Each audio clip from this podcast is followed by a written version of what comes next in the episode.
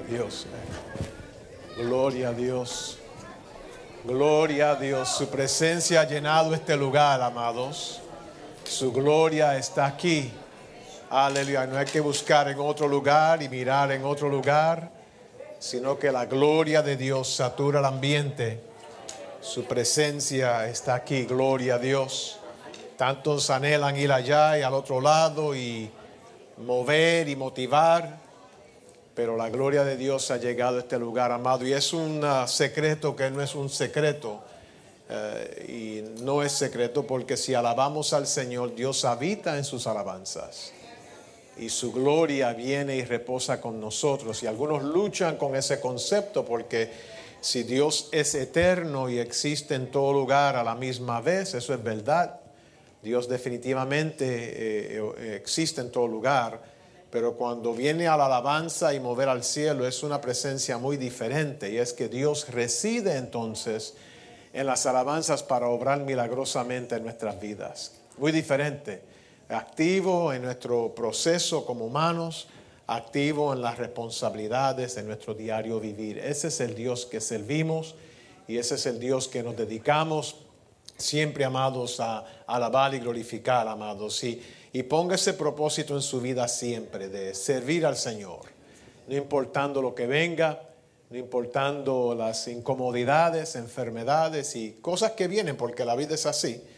Amén, a poder servir al Señor eh, con mucha dedicación y ser leal a esos votos que tomamos con el Señor. Yo pienso en mi vida y no veo nunca un escenario en mi vida de la cual no está Dios envuelto en algún aspecto o forma en mi trayectoria, sino que siempre, siempre he visto, veo y veré ah, la presencia de Dios en mi vida y la guianza de Dios. Vienen desvíos, vienen pruebas, vienen ah, achaques, como decimos nosotros, definitivamente, pero Dios es fiel, Él nunca cambia.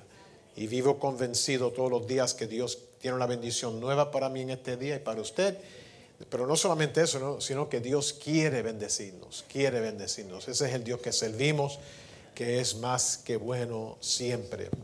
Amados, el pastor Veraldo nos dirigió en ese tiempo de oración. Ah, otra vez, amados, estamos viendo unos fenómenos en, la temporada con huracanes, eh, terremotos, rumores de guerra, todo está señalando algo bien estratégico aquí.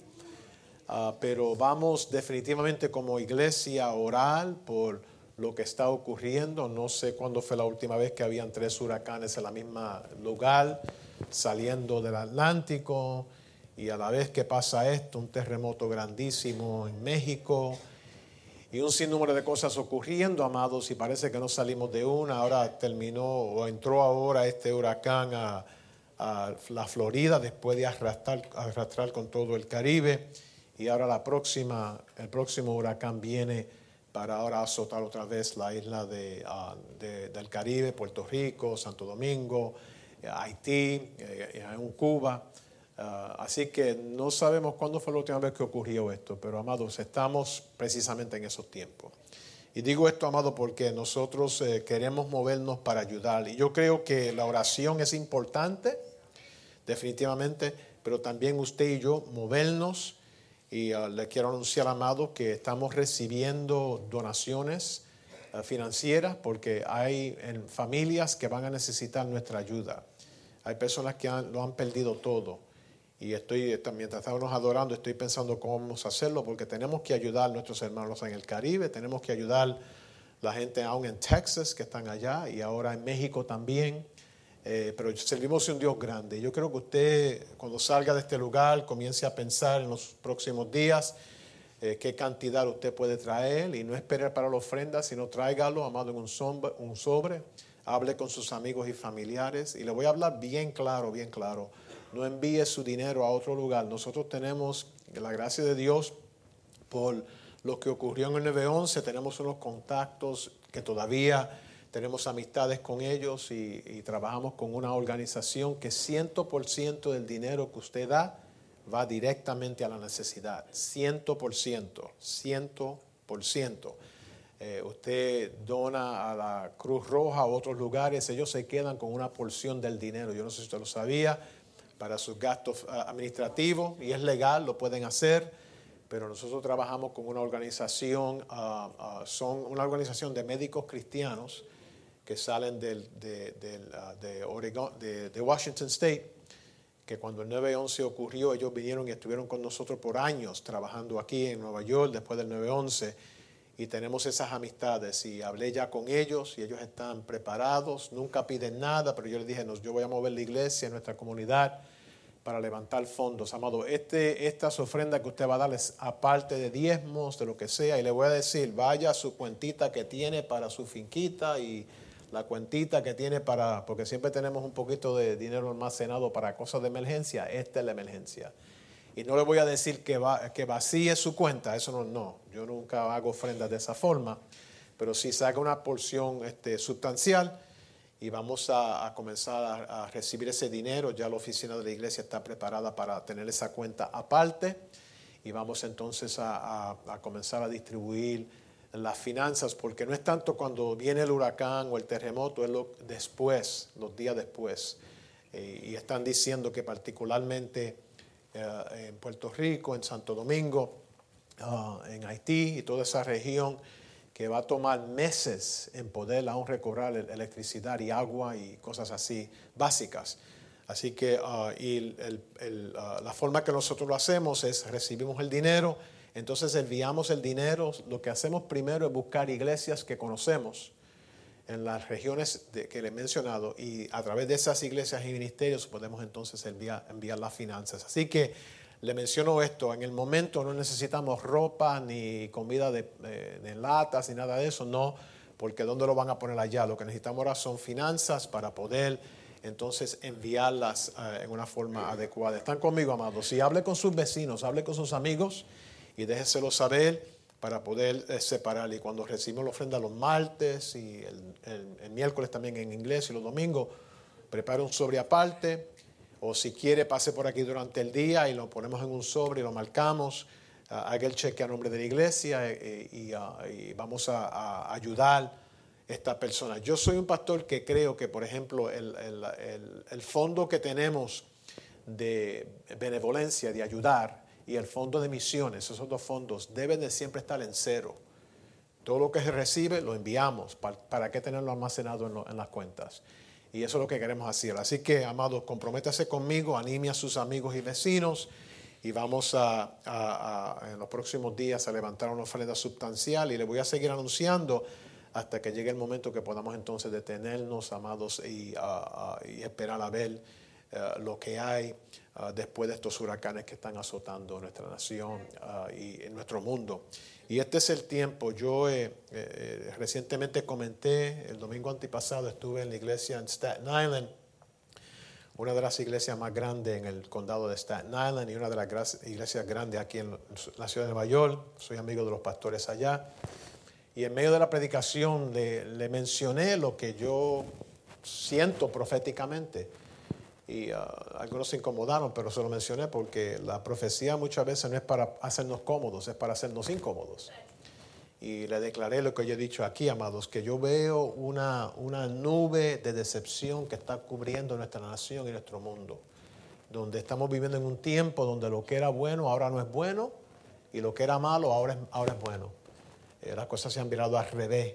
Lo que antes no se permitía, ahora se permite. Y veo personas buenas y nobles y aún ministerios de, personas y congregaciones, líderes, eh, que están diciendo sí, aprobando cosas que son ilógicas y no tienen sentido bíblica. Yo creo que hay una nube de decepción que está cubriendo aún la iglesia. Y para poder disipar esto, usted y yo tenemos que darnos a la oración y la búsqueda de Dios con una agenda pura y neutral para que Dios pueda ayudarnos, amado. Estamos viviendo en esos tiempos. Como dice el Corito, son tiempos malos y peligrosos, ¿verdad?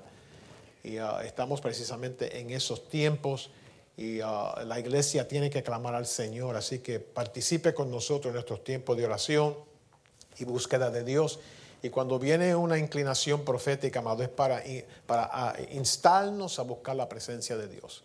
Instarnos a que si mi pueblo se humillare y clamare al Señor, Dios oirá y Él va a sanar la tierra. El único que puede arreglar las cosas es Dios. Es Dios. es Dios. Vivimos convencidos de esto. Bueno, vamos a hablar en este día sobre el sermón que tenemos, amado. Y quiero predicar un sermón bajo el título Bien afinados. Bien afinados. Dos semanas atrás yo salí a comprar unos, ah, ah, ah, unas botas que quería comprarme.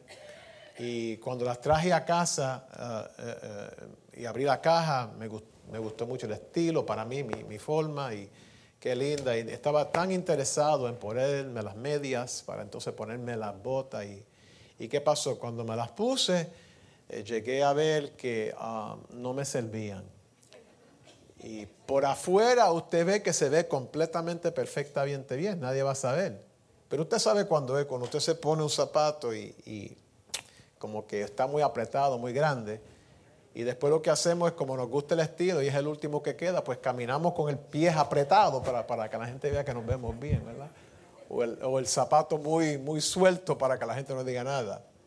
Entonces, ¿qué tuve? Tuve que llamar y entonces eh, ir y cambiarlo y me, me, dieron entonces el tamaño que era mío, porque nada es mejor en el mundo para mí cuando hablamos de vestuario que unos zapatos que, nos, que, que, que queden bien cómodos. Yo tengo unos zapatos que mi esposa hace tiempo que quiere botarlos, pero me sirven tan bien. Y cuando uno se siente agitado, amado, uno se pone esas botitas, esas chancletas, esas lo que sea.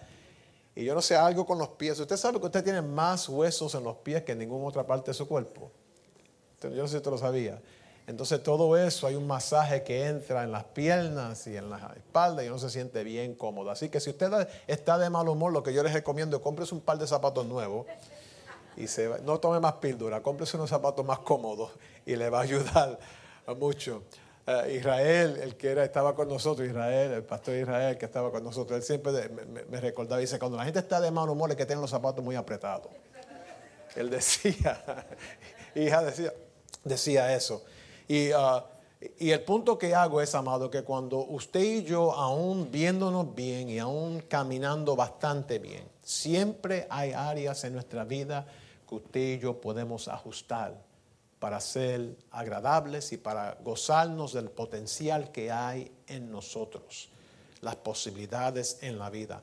Pero poder ser afinado, amado, trae ciertas tensiones. Uno de los trabajos uh, tan interesantes de técnicos es aquella persona, hombre o mujer, que es, es, empleado en afinar un piano, un piano no electrónico como este, sino los pianos eh, regulares que nosotros entendemos.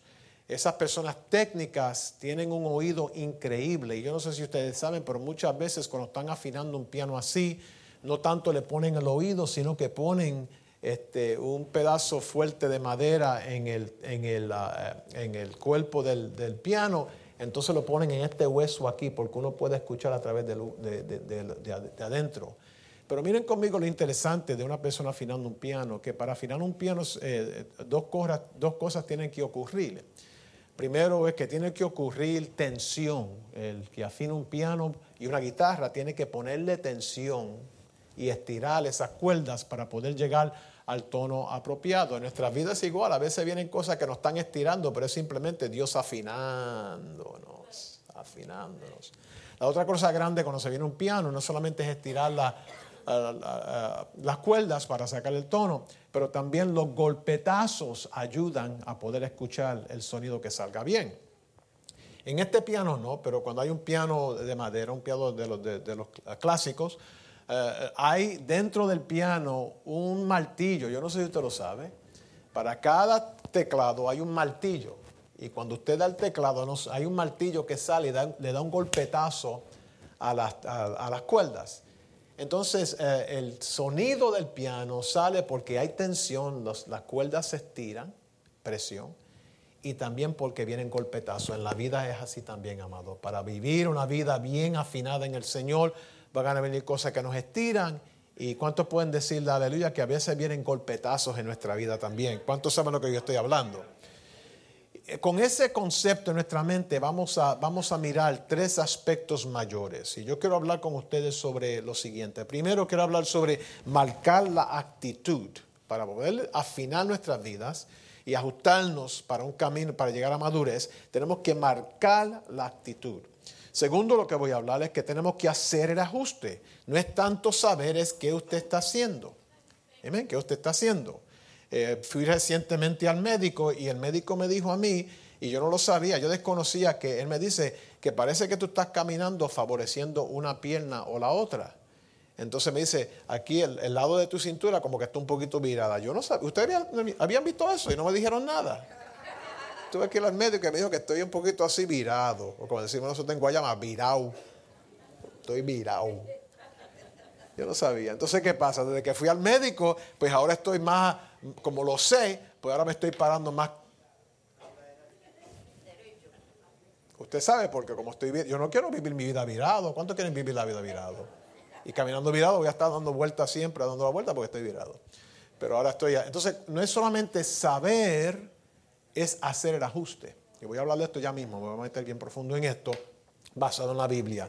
Y lo último que quiero tocar con ustedes en esta ocasión es entonces manejar los avances. Cuando usted va mejorando, no quiere decir que no siga mejorando, sino que tenemos que tener, esa postura de constantemente la dinámica de ajustar y ajustar. Y siga mi amado en este sermón porque es parte enseñanza y quiero lanzarme en lo pastoral porque ah, es importante, amados, dirigir este ministerio a un nivel de madurez que es más allá, amado, de coritos y más allá de sentirnos bien, sino cómo yo puedo mejorar mi caminar, cómo yo puedo ser un mejor esposo, esposa, hijo, hija, cómo puedo ser un mejor ciudadano, cómo puedo ser una mejor persona. Vamos a mirar entonces, marcar la actitud. Si miramos en el libro de Mateo, capítulo 16, versículos 13 al 16, ah, dice lo siguiente Jesús hablando, escuchen bien esto, Mateo 16, 13 al 16. Dice, viniendo Jesús a la región de Cesarea de Filipo, preguntó a sus discípulos diciendo, ¿quién dicen los hombres que es el Hijo del Hombre?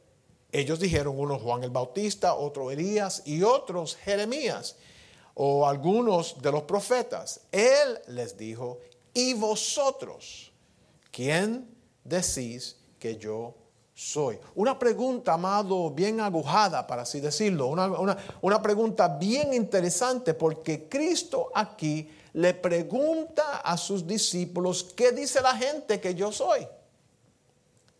Qué interesante, parece al leerlo inicialmente que Cristo se salta de un nivel de inseguridad, de incertidumbre, que no sabía quién él era, pero eso no era el punto. Él le dice, ¿qué dice la gente? Y la gente después se movieron, un gran profeta, un gran maestro, un líder religioso, un hombre espiritual.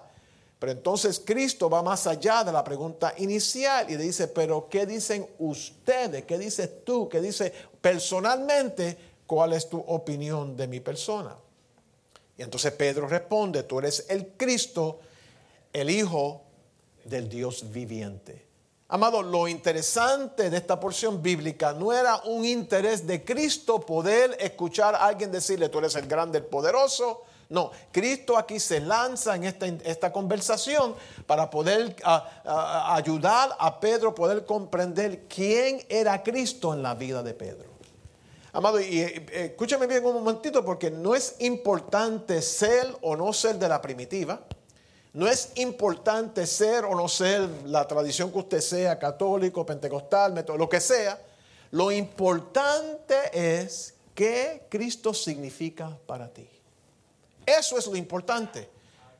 Cuando lleguemos al cielo no nos van a preguntar por la tarjeta de membresía, si leemos Reina Valera del 60, nada de eso.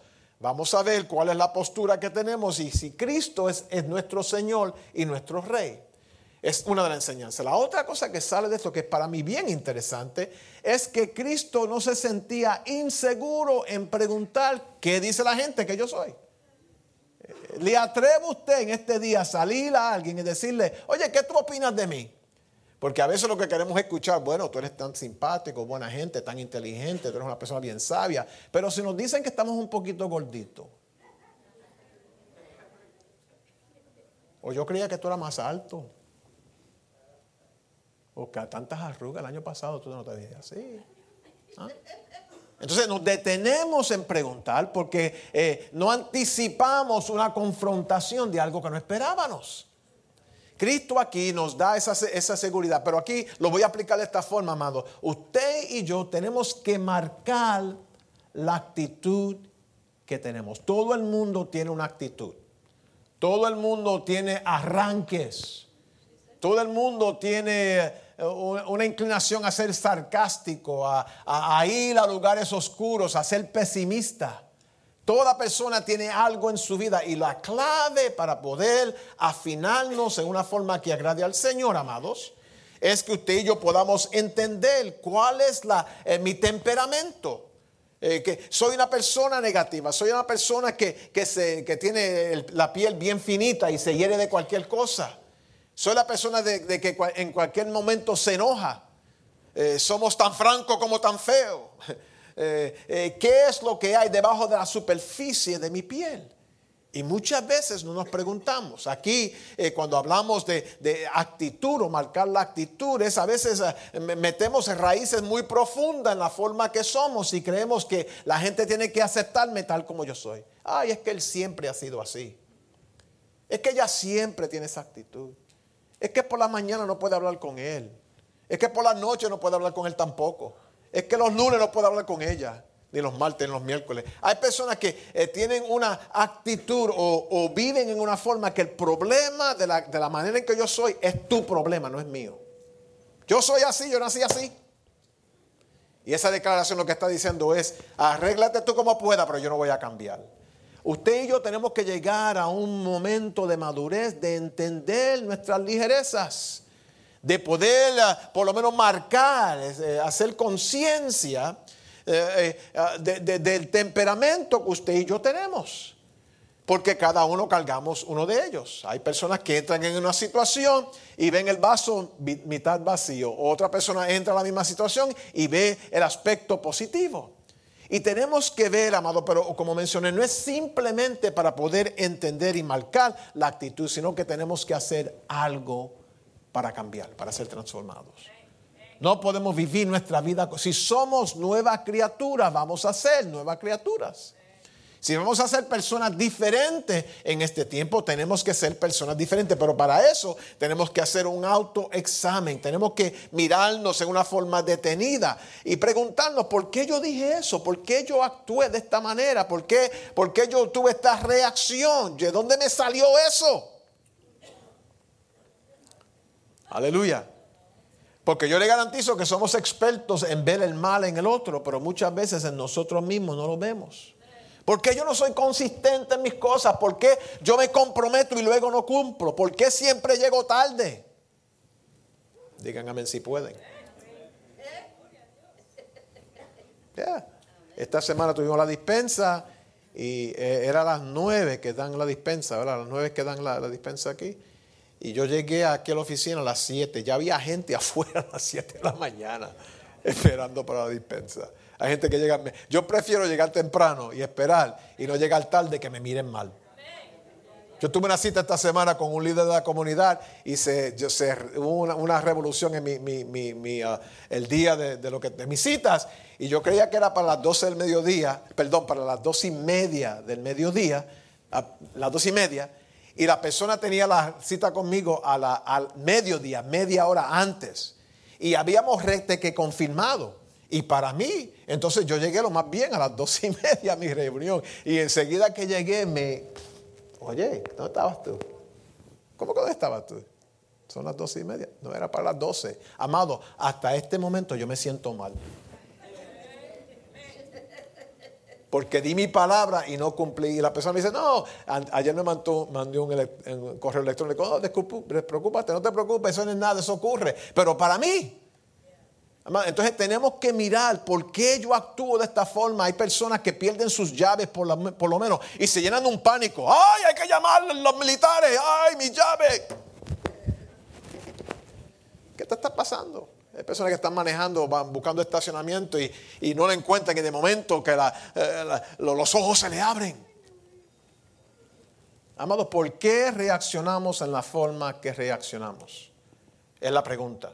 Y para esto no deje que otro entonces marque tu actitud, sino usted mismo. ¿Qué dice? ¿Qué, ¿Cómo yo me proyecto a otros individuos? ¿Cuál es la imagen que entra cuando, nos cuando entramos en una situación. Y entender, amado, eso para entonces comenzar a hacer ajustes en nuestra vida. La otra forma de marcar la, actitud es, amados, tenemos que dejar de tratar de imitar a otras personas. Es imposible usted ser usted mismo y otra persona también, no, nos confundimos. Y a veces uh, vemos eh, uh, ciertas características o atributos en otros individuos de la cual admiramos, pero queremos entonces in, eh, eh, involucrarnos en ese mismo temperamento, amados. No, pues, esté satisfecho en la creación de Dios en su vida, póngase siempre en la rueda del alfarero, baje corriendo a los pies de Jesucristo, deje que el Señor le ayude en ese proceso de transformación, pero no viva tratando de imitar a nadie, amado, porque lo que va a ocurrir es que nos vamos a llenar de frustración. Eso es todo. De frustración. Mal que su actitud para ver qué puede cambiar. Mal que su actitud para entonces ser libre de las cosas que se agregan a nosotros en la vida en la cual vivimos. Cristo le dijo aquí, ¿y, y, y qué dices tú que yo soy? Entonces Pedro tuvo que reclamar. Segundo aspecto que quiero hablar con ustedes, amados, ya lo mencioné, pero ahora vamos a entrar en detalles, es hacer el ajuste. Hacer el ajuste. Primero es preguntarnos a quién yo soy, entender eso, marcar la actitud. Y segundo es qué ajustes yo debo de hacer, amado. Miren, miren conmigo lo siguiente. Eh, no piense porque usted ha llegado a edades avanzadas que ya usted no va a cambiar. Porque yo soy lo que soy. No. Usted, mientras estemos, ¿cuántos están respirando todavía? ¿Cuántos están conmigo todavía? Cuando yo dije respirando, tres levantaron la mano. ¿Están conmigo todavía? Mientras usted y yo estemos vivos, podemos cambiar. Podemos, haga el ajuste. Miren conmigo aquí lo que vemos en Romanos capítulo 12, versículo 2, otra porción bíblica que queremos considerar. La primera fue marcar la actitud, ahora es hacer el ajuste. Mira lo que dice aquí en Romanos 12, capítulo 2, no os conforméis a este siglo, sino transformaos por medio de la renovación de vuestro entendimiento para que comprobéis, aquí palabra bien fuerte, comprobéis cuál sea la buena voluntad de Dios, agradable y perfecta. Aquí eh, eh, Pablo hablando a la iglesia en, en Roma, hablándole a ellos Tengan cuidado entonces de no ajustarse al contexto. Amado, usted y yo, porque todo el mundo brinca, no quiere decir que usted tiene que brincar.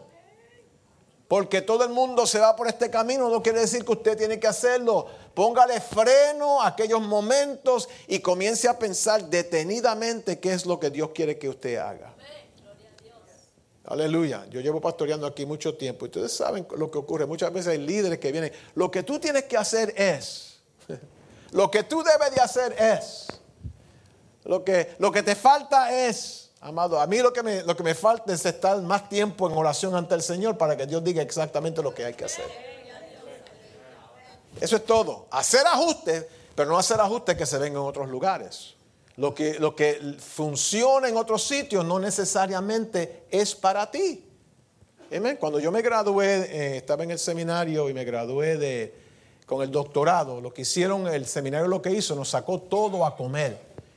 Y fuimos entonces a comer en un restaurante. Y si me, si me preguntan a mí mi opinión, yo digo lo siguiente, vamos a comer y comer arroz con habichuela y, y una, cosas criollas. Pero nos llevaron a comer en un restaurante de un país de África que yo ni sé mencionar el nombre. Y cuando llegamos allí, yo miré aquello, pero ni le pregunté qué es eso. Porque toda la hambre que yo tenía, todavía la tenía, pero eso no iba a llenar mi estómago. ¿Están conmigo? Sí, pero los, los, otros estudiantes se tiraron a comer, porque yo no soy muy loco, cuando se viene a comida yo soy bien, bien hay cosas que no me gustan y, soy así, perdónenme, ese es mi temperamento. Pero todo el mundo se lanzó, pero yo también para acomodar, me tiro también, no, no, no, no, porque luego entonces el estómago se ofende y no voy a dormir por cuatro noches. ¿Están conmigo?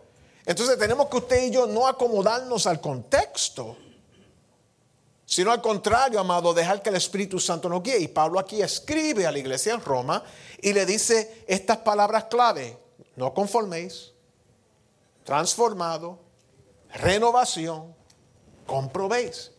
y, aquí me puedo quedar por una serie de predicaciones, pero lo voy a hacer bien breve. Conformar es simplemente ah, ah, aceptar lo que hay.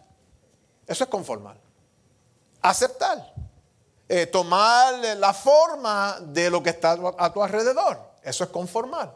Este vaso que está aquí, si está vacío, pues entonces yo tomo el agua que está en, otro, en, la botellita y la agua entonces se conforma a la forma del vaso. ¿Están conmigo? Y en la vida muchas veces tenemos personas, líderes, eh, familiares, amigos, vecinos, que nos hablan y cuando hablan nosotros fácilmente nos dejamos llevar por lo que nos están diciendo. En vez de mover para atrás y decir, espérate, ¿qué es lo que el Señor me está diciendo a mí? ¿Qué es lo que el Señor me está eh, dirigiendo? Entonces, conformar es hacer aceptable, tomar la forma de otra persona. Pero mira, transformar es muy diferente. Transformar es un cambio completo y profundo. Eso es transformar. Es el gusano convertirse ahora en mariposa. El, gusano no puede volar, pero la mariposa sí. Tiene que haber una transformación interna, intrínseca, para entonces lograr el propósito de Dios. La salsa que al día, que fue el punto de contacto divino para Moisés, tuvo que ocurrir una transformación milagrosa dentro del tejido y las células de la estructura de aquella cosa que se estaba quemando y no se consumía para poder traer, el mensaje. Y usted y yo tenemos que entender que no podemos conformar, aceptar el mundo, simplemente porque todo el mundo brinca, no podemos brincar. Yo le dije recientemente otra vez, eh, este empuje ahora es legal las personas del mismo sexo casarse, es legal. Entonces el empuje que hay entre iglesias y lugares religiosos es que rápido tenemos que cambiar la constitución y consultar a los abogados para que vengan ayudando, porque por si acaso viene algo, mira, yo me quiero casar con este o con aquella y son personas del mismo sexo, ¿qué yo voy a hacer? Yo le dije a ellos bien claro, un momentito, yo no tengo problema con esto. Yo no tengo que redactar ninguna enmienda a la constitución de la iglesia ni nada. ¿Por qué? Porque yo no voy a casar a nadie que yo no quiero casar. Punto. No, pero las leyes te van a meter en la cárcel. Que me metan en la cárcel. Yo tengo mis valores, mis convicciones, de la cual no hay gobierno ni corte que me va a forzar a mí a hacer lo que yo voy, lo que yo creo que Dios quiere que yo haga. La gente paniquea, perdona la palabra paniquea porque es una palabra, pero llena de, de espanto. Y, ay, ¿qué yo voy a hacer? ¿Qué yo voy a hacer? Nadie me va. Amado, yo he tenido aquí personas que han venido para que yo los case, hombre y mujer, y yo le he dicho que no y no me han llevado a la corte. Y estamos en esos tiempos, pero a veces, amado, tenemos que no ajustarnos a las cosas de afuera. Le dije a un pastor dos años atrás, estaba hablando con él de otro condado, de otro lugar, y él dando sus tarjetas. Dando, y era uno de los que estaba bien preocupado por esto del mismo casamiento, del mismo sexo, y bien preocupado. Y, dando y en su tarjeta decía, hacemos casamiento. Y llega, mira muchacho, quítate eso de ahí. Porque tú estás invitando a todo el mundo que venga a tocarte la puerta para que tú los cases. Casa solamente a los miembros de tu iglesia y además no vas a tener problemas. Y fue y luego cambió las tarjetas. A veces, amado, nosotros tenemos que comenzar a hacer ajustes en nuestra vida y no conformar con el mundo. No hacer lo que el mundo quiere que nosotros hagamos. Y lo que no es bíblico, no es bíblico. No hay que pelearlo, no hay que lucharlo, no hay que levantar la voz. Lo que no es bíblico, no es bíblico. Y no importa cómo usted lo pueda adornar, si está fuera del marco bíblico, no lo vamos a hacer. Punto. Pero muchas veces dejamos que la influencia de afuera o aún interna nos lleven a hacer cosas que no debemos de hacer. Entonces, eso es conformar. Transformar es completamente reestructurar hacer de nuevo desde lo, de adentro hacia afuera, donde lo que sale ahora afuera no se parece a lo que era antes. Si somos nueva criatura, entonces no nos debemos de parecer a lo que éramos antes. Lo voy a decir otra vez porque parece que no cayó. Eh, si somos nueva criatura en Cristo, entonces no nos debemos de parecer ni comportar como lo que éramos antes. Todavía, ¿ah? si somos nuevas, ¿están conmigo? O somos o no somos. Y transformado es que tenemos que ser completamente diferentes. Antes era una persona sarcástica, de mal humor. Deja los mal humores al viejo hombre. Y deja que el Espíritu Santo comience a transformarte. La forma que bregabas con cosas antes ya no es la forma de bregar ahora. Comienza a hacer los ajustes. Las ligerezas del pasado no pueden ser las ligerezas de ahora. Muy diferente. Muy diferente. Digan amén si pueden, si no pueden, pues digan amén de todas maneras. Conforme, transformado. Entonces dice, eh, por la renovación, dice el texto aquí, la renovación de nuestro entendimiento. Y tengo que quedarme aquí un momento, no voy a tocar de comprobáis. Comprobáis es simplemente que puedan haber eh, pruebas tangibles de la transformación que hay en tu vida. Pero vamos allá, tercera observación de este punto. Conforméis, transformaos, renovación. Y dice aquí, de vuestro entendimiento. Amado, lo que tiene que cambiar no es que te pongas o no te pongas pantalones, que te arregle el pelo o no te lo arregle, de que te pongas maquillaje o no te pongas maquillaje. Lo que tiene que cambiar es tu mente. Y aquí cuando habla de mente, habla del ser de lo que somos. Por dentro. Recientemente salí a una reunión y como yo eh, estoy por ese proceso de transformación interna, pues amado, hay cosas que yo no me voy a meter porque yo he sido renovado por el Espíritu Santo y tengo otras cosas que, son mi prioridad. Y había una reunión de la comunidad y estaban los cuatro o cinco allí reunidos y rápido salió la bebida y cuánta cosa. Y cuando vieron a mí, no, dame agua. Agua. Sí, agua, solamente agua. Pero usted no toma. Entonces me preguntaron, no, yo no tomo. ¿Pero por qué? Yo no tomo porque la evidencia mía bíblica es que yo no debo de tomar. No, y alguna gente dice por tu estómago. ¿Quién usted sabe? Que tiene malestar en su estómago y se bebe un traguito para bregar, un traguito nada más para bregar con el problema del estómago. No, porque la Biblia dice, Pablo, con el estómago, un traguito pequeño. Y dice vino, no dice scotch ni whisky. Me encanta cuando la gente se tiran por ahí por esa bobería, porque yo me tiro rápido. La Biblia dice cerveza, no dice whisky, dice vino. Y yo no conozco a nadie. Es más, se, se, vacían una botella de Pepto Bismol antes de tomarse un. Porque somos así, somos adictos a la medicina. Dicen amén si pueden. En la reunión, pero yo no me tiré por ahí cuando yo estaba en, en, empresa privada. Yo no me tiraba por ahí cuando íbamos para esas cosas. ¿Por qué? Porque hay cosas que yo no voy a hacer. Porque mi mente ha sido transformada. Usted quiere, usted quiere cambiar, y esto es un punto bien grande, hay mucha, mucha materia sobre esta área de la transformación de la mente. Lo que tú piensas es lo que tú eres. Y cuando habla de mente no es solamente la capacidad intelectual, es intrínsecamente lo que uno es. Lo que uno es intrínsecamente, por dentro. Y dejamos que el Espíritu Santo no solamente eh, nos bañe por afuera, pero que transforme lo que somos por adentro. Muchas veces nos metemos en problemas no por lo que decimos, pero la forma en que lo decimos. Amén. Y la única manera que puede cambiar eso es cuando el Espíritu Santo nos baña y comience a renovarnos por nuestros pensamientos y conceptos. Usted cambia su mente como saque la basura y métase cosas buenas en la mente. Déjese de leer cuánta cosa que hay y póngase a leer la Biblia. Aleluya. Déjese de ver las cosas que vemos. A veces podemos citar, yo, yo, estoy fascinado en esto. Citamos personas que están hablando, y, pero un verso bíblico no lo yo, yo ahora me estoy viviendo bien antiguo ahora, de la vieja guardia, ¿verdad? Eh, si, te preguntamos cuál es, tu, cuál es tu frase favorita, sacamos una frase, bueno, que ni es bíblica. Tenemos que renovar la mente. Si metemos basura, ¿qué va a salir? Basura va a salir. Pero si metemos cosas buenas, y la Biblia habla, eh, no me puedo quedar porque el tiempo me, traiciona, pero la Biblia habla, si pones tu pensamiento en cosas horribles, amado, vas a hacer eso. Si siempre es negativo, ese niño tan inquieto, ese niño va a ser inquieto. Ya lo pensaste, entonces lo visualizas a través de tu palabra. Tenemos que tener cuidado, amado, y dejar. Por eso es que de vez en cuando, tomen su mano así conmigo. Mírenme acá. Pongan su mano así ahora. Y yo y, le, le, tiro un reto. Atrévase a decir lo siguiente. Yo te reprendo. Lo dicen con tanta pena. Yo te reprendo. Pensamientos desordenados. Te reprendo. Que pueda pensar en cosas buenas, saludables, honorables, positivas en Cristo Jesús. Amén. De vez en cuando es bueno, amados, reprender tu mente. Y usted dice, ¿por qué? Usted sabe que es verdad. A veces viene en pensamiento y dice, ¿pero dónde vino eso? ¿De dónde vino? Habían raíces de maldad, semillas enterradas, psíquicamente enterradas.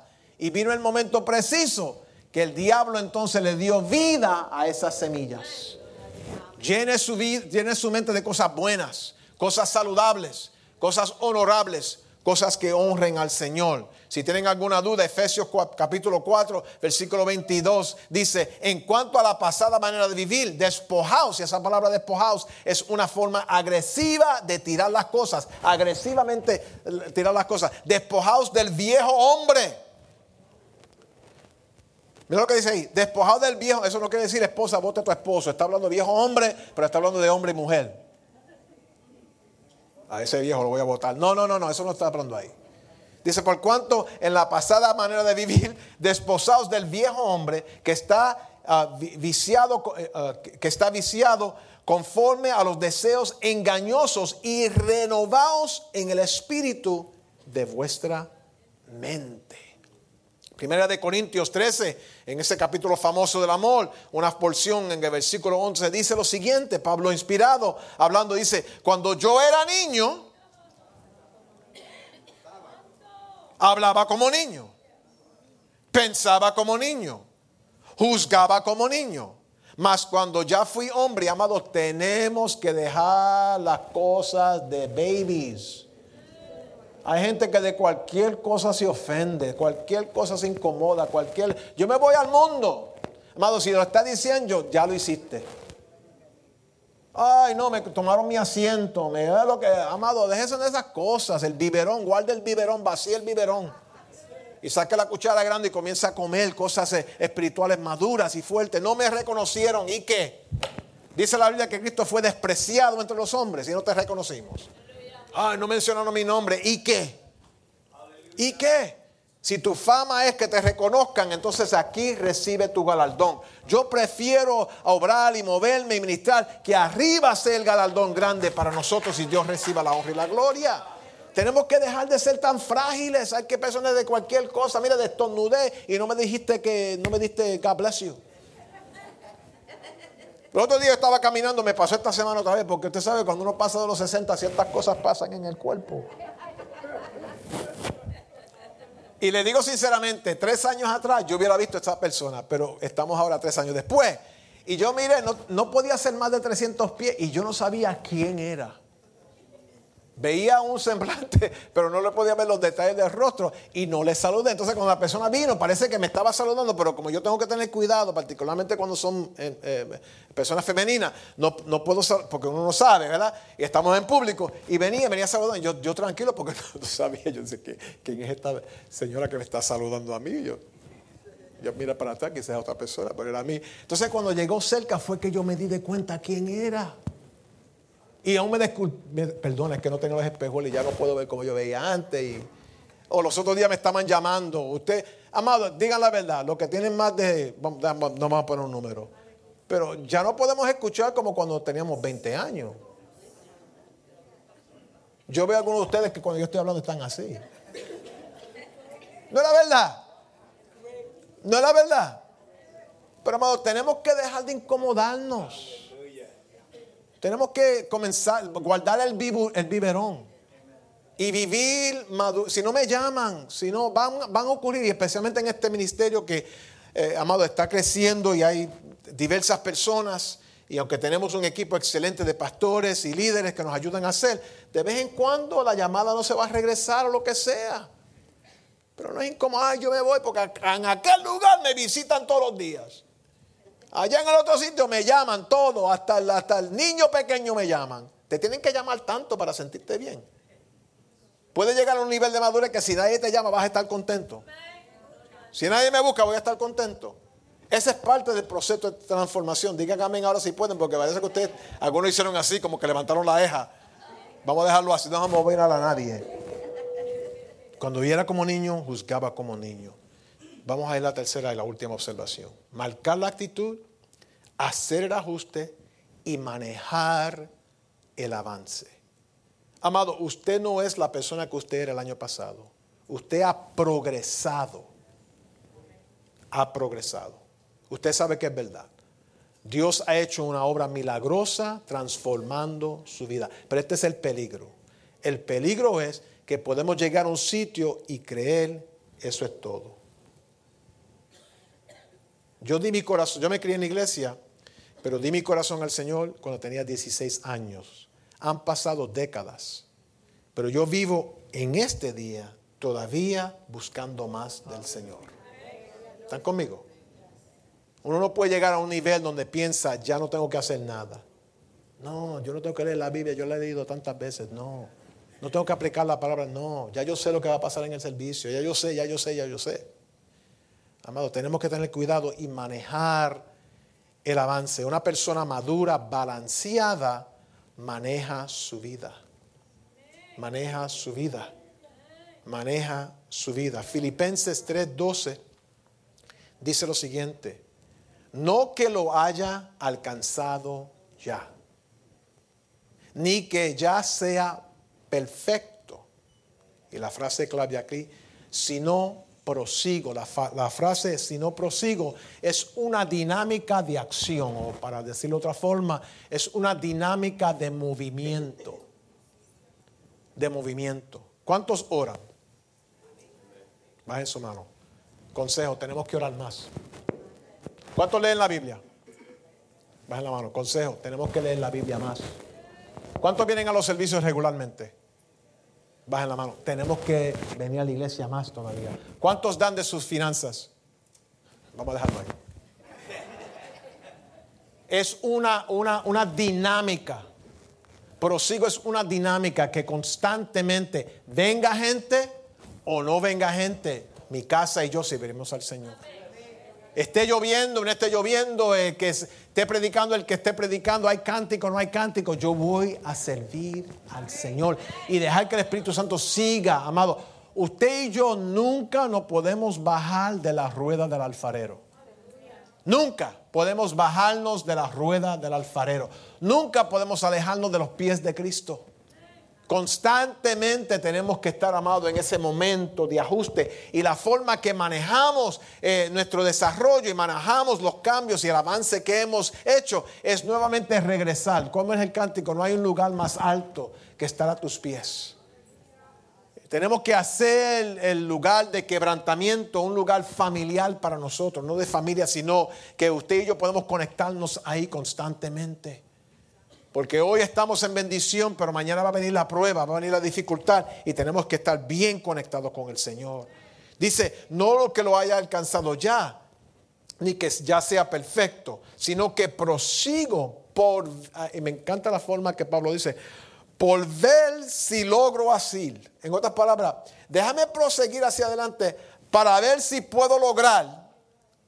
No lo está diciendo con certeza, es por si acaso puedo lograr y no lo está diciendo con una forma de, inseguridad uh, propia, sino que simplemente me doy al Señor, me dedico a Él, camino hacia adelante, hacia la perfección, prosigo la dinámica de poder, de avance, prosigo adelante para ver si puedo lograr aquello que Dios quiere para mí en Cristo Jesús. Amén. Y nuestra vida tiene que ser así, amado, hasta el momento que, y amado, por favor, no diga, en esta iglesia no lo vamos a permitir, no diga que estoy muy viejo, muy vieja, ya pasó mi tiempo. No, amado, el tiempo usted, usted sabe cuándo va a pasar el tiempo. Ya usted sabe. Mientras usted esté respirando y moviéndose y usted diga con achaques, amado, con achaques y todo Sirva al Señor. Porque si nos dejamos dejar con este dolorcito y aquel dolorcito, no hacemos nada. Nada. Me levanté esta mañana y la espalda estaba un poquito bien Parece que el frío viene. Y la cintura estaba torcida, lo noté esta mañana. Y tuve que, ay, ay, y estirarme como hacen los gatos. Usted sabe cómo hacen los gatos, ¿verdad? Ay, estirarme. ¿Por qué? Porque no me voy a quedar en casa ah, y venir aquí a hermano. Yo por poco no vengo porque parece que ustedes están orando por mí. no fui, busqué el traje, me puse el traje, me voy a ver ciento por ciento. La espalda está mejor, gracias a Dios, porque eso es lo que pasa. No pasa a ciertas edades y por la mañana un poquito toma más tiempo. Por eso me levanté esta mañana a las 5 de la mañana en vez de las 6 porque la, tiene que alinearse de espalda. ¿Están conmigo?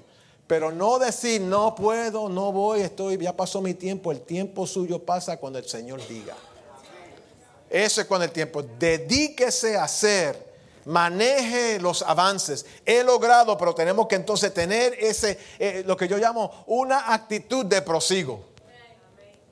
Tiene que usted y yo tenemos que tener esa actitud de prosigo. Bueno, vienen los problemas, pero prosigo. Están las enfermedades, pero prosigo. Eh, vienen los ataques, pero prosigo. Hay un huracán, pero prosigo. Viene un momento de depresión, pero prosigo. No me doy por vencido. Y vivir con esa expectativa, amados, llena de esa esperanza que las cosas van a mejorar. Y yo le he dicho tantas veces, y con esto termino, amados, y repito, yo no vivo pensando que mañana va a ser peor. Yo vivo anticipando una mejor bendición. Y viva así. Viva confiado de esta manera. Y cuando hacemos eso, entonces comenzamos a ser bien ajustados en ese camino de madurez. Marcar la actitud, hacer el ajuste, manejar el avance. Vamos a estar en pie.